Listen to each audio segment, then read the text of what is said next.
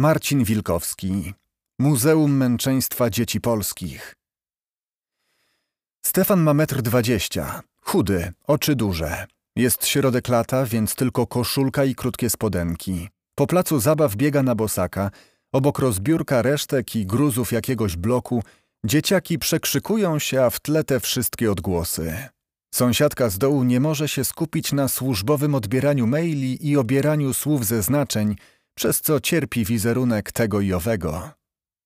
Następnego dnia, mimo wszystko, przedszkole na całodniowej wycieczce nad morze. Autokar jest wielki, nowy i elektryczny, siedzenia duże, głębokie, ledwo widać głowy w oknach. Ktoś mógłby pomyśleć, że jedzie pusty. Dwaj żołnierze po cywilnemu wsiadają jako ostatni. Przez cały wyjazd robią się na jedynych dorosłych. Nowa pani zrezygnuje już po tygodniu. Dwie godziny później. Nadmorski las, ciemny, gruby, nie ręką ludzką uczyniony.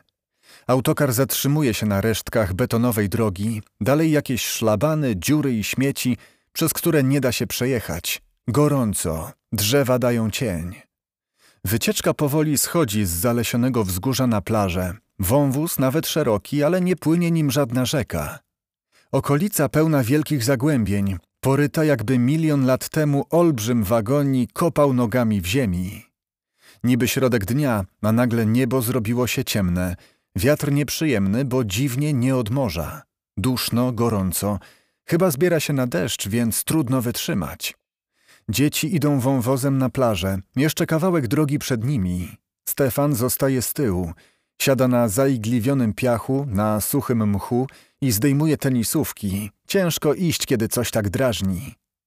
Nogi i ręce chude jak patyki, dłonie i stopy zbyt wrażliwe. Jeśli chce coś złapać, to prawie miażdży, paproch w skarpetce kłuje jak kamyk.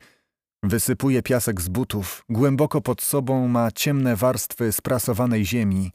W nich sprzączka, kostka, okruch bursztynu. Korzenie drzew jak grube rury, przez które płynie ciemna, zatruta ciecz – ale też jak rozczapieżone palce albo rozwiane włosy. Dzieci się śmieją. Stefan, pośpiesz się, nie zostawaj w tyle, bo cię zjedzą potwory. Gdy ciemniej można się tu zgubić, nawet jeśli droga wydaje się oczywista, wystawiona ze wzgórza na plażę jak wielki jęzor. Igły i paprochy z lasu przyklejają im się do skóry. Na rękach i twarzach tłuste jak klej kremy z filtrem odbijają promieniowanie ze średnią skutecznością. Nie ma prawie żadnych owadów. Nie ma żadnych ptaków. Pół godziny później wciąż jeszcze nie są na miejscu, wciąż nie pada. Stefan idzie ostatni, ciągnie wielki, ciężki kij i rysuje nim ciemny, brudny piasek. To szyny tramwajowe albo linia frontu. Kilkanaście metrów dalej kij okazuje się za ciężki. Kiedy będą wracać, zadepczą tę rysę na piasku. Na razie docierają na pustą plażę. Woda bardziej zielona niż niebieska – Stoi. Bezwzględny zakaz wchodzenia, nieodwołalny zakaz zbliżania się do granicy między lądem a morzem, zaznaczonej linią śmierdzących glonów i zasuszonej żółtej piany. W ciemnoszarym piasku nie można się bawić. Kiedy kopiesz tam dół, możesz dokopać się do czegoś złego, mówi pani. Nic nie podnosić z piasku, grudki i perytu wyglądają jak bursztyn, który dawno stąd wypłukano. Ta część morza, pani podnosi rękę i robi duże koło, należy do nas. To część naszej ojczyzny. Za linią horyzontu jest nie wiadomo co, ale na linii horyzontu coś się dzieje. Są na plaży tylko chwile. Zdrowiej jest w lesie za wydmami. Podobno drzewa wyciągają to najgorsze.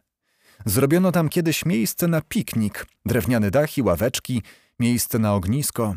Najpierw kręcą się tam żołnierze. Wszystko musi zostać sprawdzone. Panie zastanawiają się, czy w końcu zacznie padać. Na razie picie, jedzenie śmiechy, pieczenie pajt chleba i pianek, połowa ląduje w ognisku. Z drzew widać morze, żadna atrakcja dla dzieci. Ich dziadkowie i rodzice nigdy go nie dotykali. Zmienna, brudna linia między plażą a wodą oddziela dwie pustynie.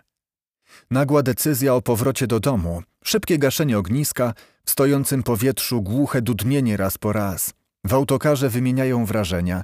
Las gęsty i dziki, ognisko palące ciepłem, chrupiąca skórka chleba, brudne stopy i ręce porysowane gałązkami. Jednak główna atrakcja, widok na otwartą przestrzeń, Na ciemniejącym horyzoncie ogromny okręt wojenny strzela na wiwat albo na postrach. Stefan przekonuje, że wybuchy na niebie da się narysować jak chmurki. Opowiadanie opublikowane w drugim numerze czasopisma literackiego Zakład Magazyn 2021 rok. Czytał Jan Staszczyk.